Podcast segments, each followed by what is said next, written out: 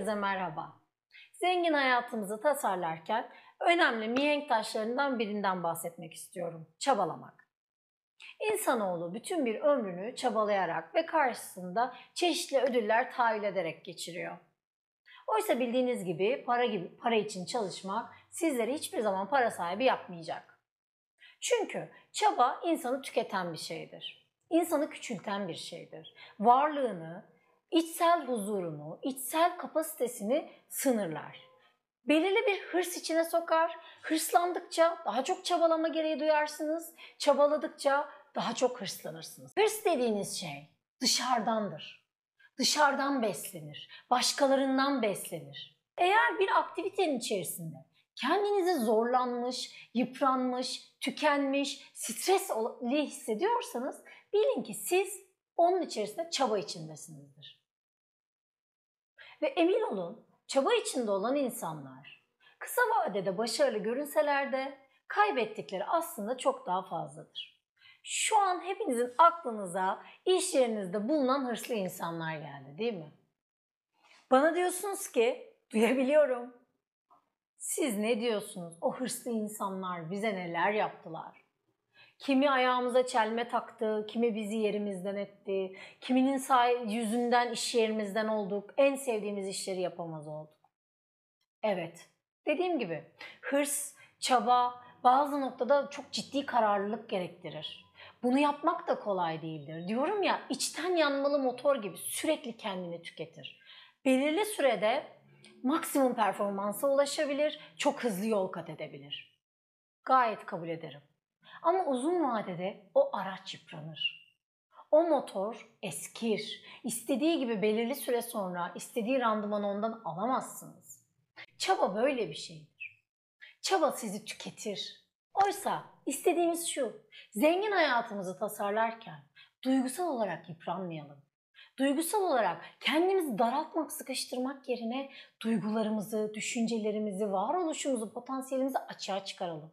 Yaratıcılığımız maksimum düzeyde olabilmesi için öncelikle beynimizdeki, bilinçaltımızdaki bu baskılardan kurtulmamız gerekiyor. Bu neden nedir ki? Bizler hak edilmiş zengin hayatımızı tasarlayanlar hırslanmıyoruz ve çabalamıyoruz. Gerçekten başarılı olabilmek için ihtiyacımız olan neler var? Bunlara odaklanıyoruz. Onları gerçekleştirmek için de elimizden geleni yapıyoruz. Şöyle düşünün. Susadığınız zaman ne yapıyorsunuz? İsteyerek de istemeyerek de yerinizden fırlayıp gidip kendinize bir koca bardak su doldurup içiyorsunuz. Aynı başarmak da böyle bir şey. İhtiyacınız olanı saplıyorsunuz. Kendiliğinden elinizden gelen en iyisini yapmak için gayret gösteriyorsunuz. Bu kadar açık ve net. Çabalama konusu çalışırken e, bir kitapta harika bir örnekle karşılaştım. Bunu sizinle de paylaşmak istiyorum. Gerçekten çabalamayı anlamam konusunda bu örnek bana ciddi yardımcı oldu. Umuyorum size de faydası olur. Kitap bir sinekten bahsediyor. Bildiğimiz sinek. Bu sinek cam ve pencere arasına sıkışmış hepimizin evinde olan bir şey. Ve var gücüyle kanat çırpıyor ve aslında tek istediği şey o camı aşıp özgürlüğüne kavuşmak. Aynı bizim gündelik yaşamda yaptığımız, çabaladığımız şeyler gibi. Ben buna çırpınan çaba diyorum. Çırpınan çaba ona hayatta kalma umudu sunmuyor. Hatta ironik olarak da bu çaba onu daha büyük bir tuzağın içine çekiyor. Bu tuzağın adı ölüm. Ne kadar çaba gösterirse göstersin bu sinek için tek bir sonuç var. O da pencerenin pervazında ölmek. Bu nedenle aynı bu sinek gibi hedefine ulaşmayı saf çaba ve kararlılıkta gören insanlar maalesef sinekle aynı kadere mahkumlar. Peki sizce sinek neden farklı bir yaklaşım denemiyor? Peki bizler neden farklı birer yaklaşım denemiyoruz? Sineğin öyküsü ne kadar bizim öykümüze benziyor değil mi? Kimler bizi umutsuzca çaba sarf etmenin başarı getireceği vaadiyle kandırdı? Peki, her gün gidip geldiğiniz iş yerleriniz?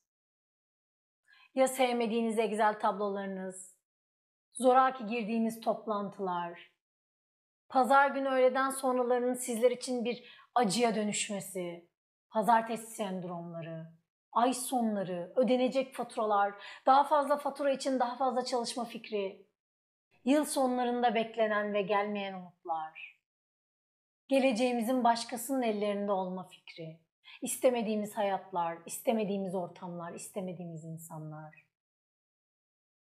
Bizlerin bu sineğin çabasından ne farkımız var?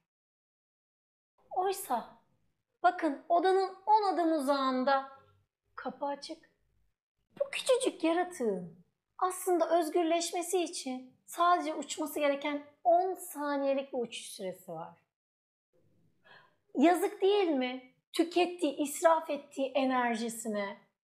Böyle bir dursa, bir hayatla arasında bir boşluk yaratsa, bir neye ihtiyacı olduğunu fark etse, ölümüne mücadele etmek yerine kurtulma umudunu neden elinden kaçırıyor? Arkadaşlar, bizlerin hayatının sinekten bir farkı olmasın mı? Ya bunu değiştirmek bizlerin elinde. Sineği bunu yaptığı için suçlayamayız. Tek ihtiyacınız olan şey cesaret arkadaşlar. Belki biraz da yardım. Yolun sonrası çorap söküğü gibi gelecek. Kendi hayatını tasarlamak isteyenler, kendi zengin hayatına geçmek için cesaret isteyenler. Bizler şartları zorlamak yerine şartları güncellemeliyiz. Rich Influencer'lar kafasında şartları yeniden tasarlar, onları zihninde canlandırır ve bu canlandırmanın sonunda kendini olması gereken yere konumlandırır. Sizler de lütfen kendi olmak istediğiniz yaşamı, bulunmak istediğiniz hayatı kafanızda canlandırın. Burada kendinizi konumlandırın ve neye ihtiyacınız olduğunu bulup lütfen sadece onlara odaklanın. Başarı içinizden gelecek, dışarıdan değil.